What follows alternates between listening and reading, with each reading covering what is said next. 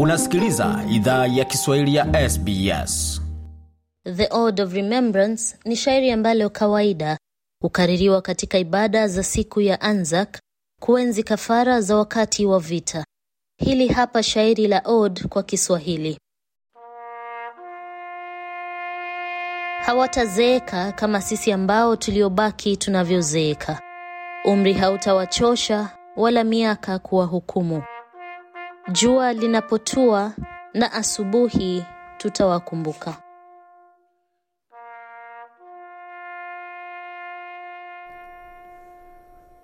waendelea kuisikia idhaa Kiswahili ya SBS ukiwa na migode migerano, tukuletea makala kutoka studio zetu za SBS na mtandaoni, anwani ambao ni sbs.com.au mkwaju swahili, katika siku ya Anzac, siku ya kukumbuka kafara na huduma na kujitolea kwa wanajeshi ambao wanawakilisha wala wanahudumia taifa letu, tukiwa na wengi ambao kutoka jamii zinazozungumza Kiswahili wakiwa na hudumu katika jeshi la Australia.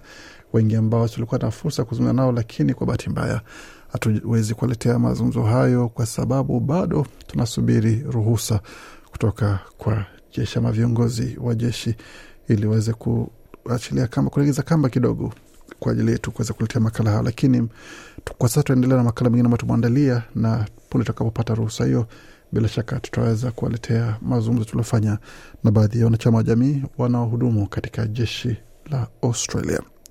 Maelfu ya watu wamejumuika kote nchini Australia na ng'ambo kuadhimisha Anzac Day.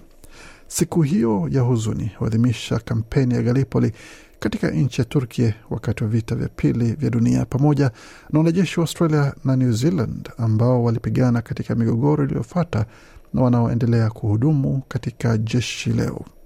Huduma ama ibada za Anzac Day zilianza alfajiri ya leo Jumanne kote nchini kuwaenzi watu waliohudumu katika migogoro ya kale pamoja na wanaohudumu hii leo.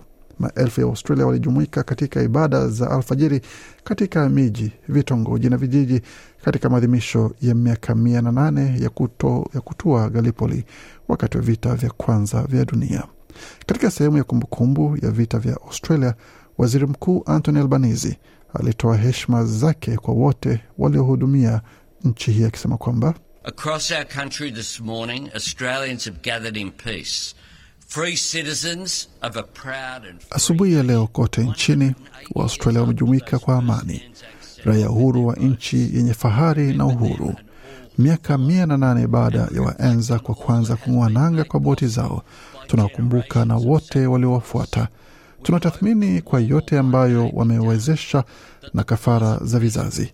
Tunatumia siku moja vita vitaisha na sababu ya amani itashinda, na tunaweza acha kuongeza majina katika kumbukumbu kumbu, alisema waziri mkuu Albanese.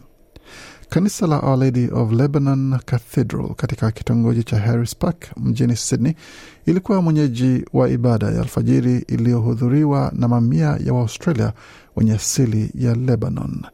Miongoni mwa waliohudhuria ibada hiyo walikuwa jamaa wa wanajeshi wa Australia wenye asili ya Lebanon ambao walihudhuria ibada hiyo wakiwa na medali na picha eh, za wapendwa wao waliohudumu katika jeshi la Australia wakati wa vita kubwa. James Saab Jr ambaye babake alikuwa miongoni mwa watu wa kwanza wenye asili ya Lebanon waliojiunga na jeshi la Australia katika miaka ya 1920 alieleza shirika la habari la SBS Arabic 24 fahari anayo kwa urithi wa babake. Those photos and medals are very important to our family, especially uh, my grandsons. Anasema picha na medali hizo ni muhimu sana kwa familia yetu, haswa wajukuu wangu. Katika familia yangu kuna watoto wa kiume na wajukuu wa kiume ni kiungo kati yao na babu na babu ya babu zao ambao kwa miaka mingi walipokuwa wakiwapeleka na kuwaleta katika sherehe za Anzac na walipata hisia ya nini na jinsi tuna fahari ya baba na watu waliohudumu katika vita vyote vya Australia. Ndiyo, tumaini ni la urithi wa mwisho, alisema Bwana Sab akifungua ibada ya alfajiri katika eneo la Martin Place mjini Sydney. Kiongozi wa New South Wales Chris Minns alisoma shairi kwa jina la Saluti lililoandikwa na mtungaji wa mashairi katika Sydney, kutoka Sydney Elliot Napier. The wearying years toil onward, and the ways of the world are wide. Inasema miaka ya uchovu inasonga mbele na njia za dunia ni pana, ila nyie ambao mmepoteza, kumbukeni, hata kama mliowapenda wamefariki, kifo wala miaka haviwezi watenga, wala upana wa dunia kuwatenga.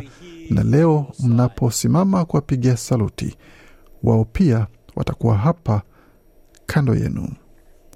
Ibada hiyo ni ibada ya alfajiri ambayo hufanywa kwa muda mrefu ama imefanywa kwa muda mrefu jimboni New South Wales na ilijumuisha tamko maalum kwa wanajeshi wa New Zealand ambao walihudumu katika na kufikia kando ya washiriki wao kutoka Australia katika vita vya kwanza vya dunia.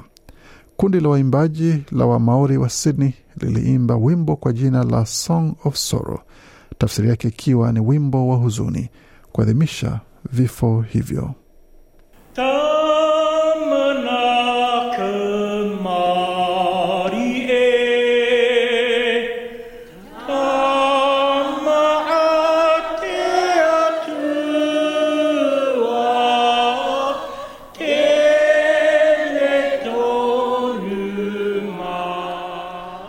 Rear Admiral Christopher Smith alitoa hotuba katika ibada hiyo pia iliyowakumbusha waliohudhuria kuwa Anzac Day inastahili changa- changanywa na kusherekea vita kwa sababu We gather today not to glorify war, but to remember ourselves that we value. Nasema tumejumuika leo si kusifu vita, ila kujikumbusha kuwa tunajitathmini, tunajithamini na uhuru tulio nao na kukiri ujasiri na kafara ya waliochangia kuunda utambulisho wa nchi yetu na wanaoendelea kuhudumu.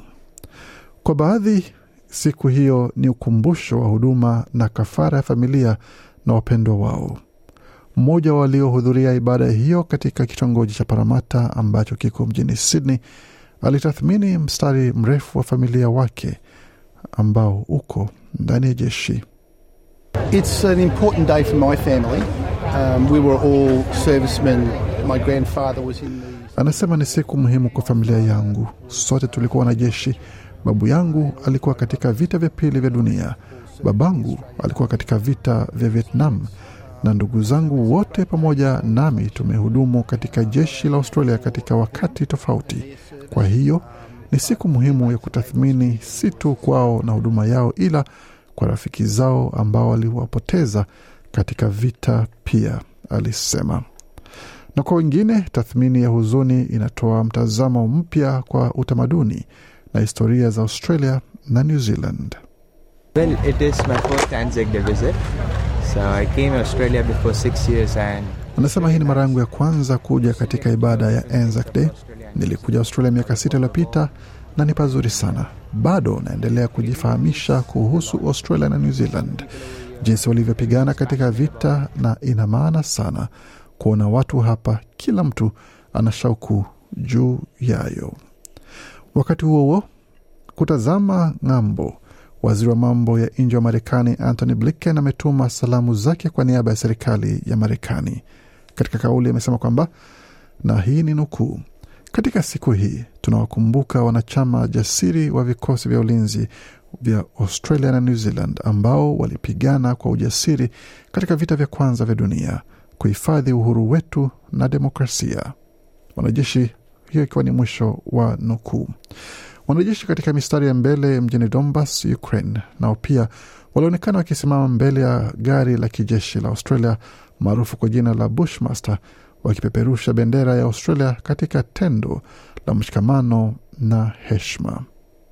Tutume kwamba taarifa hii imekupa uelewa kuhusu umuhimu wa maadhimisho ya Anzac Day na jinsi watu wanavyoshiriki pamoja na kuwaenzi waliotoa kafara pamoja na kuhudumia taifa hili. Kwa makala na mengine mengi zaidi, kama tembelea tovuti yetu anaone ambao ni sbs.com.au mkwaju Swahili. Makala aliandaliwa na waandishi wetu Sam Dava na Gode Migerano. Hii ni idhaa Kiswahili ya SBS. Penda, shiriki, toa maoni. Fuatilia idhaa ya Kiswahili ya SBS kwenye Facebook.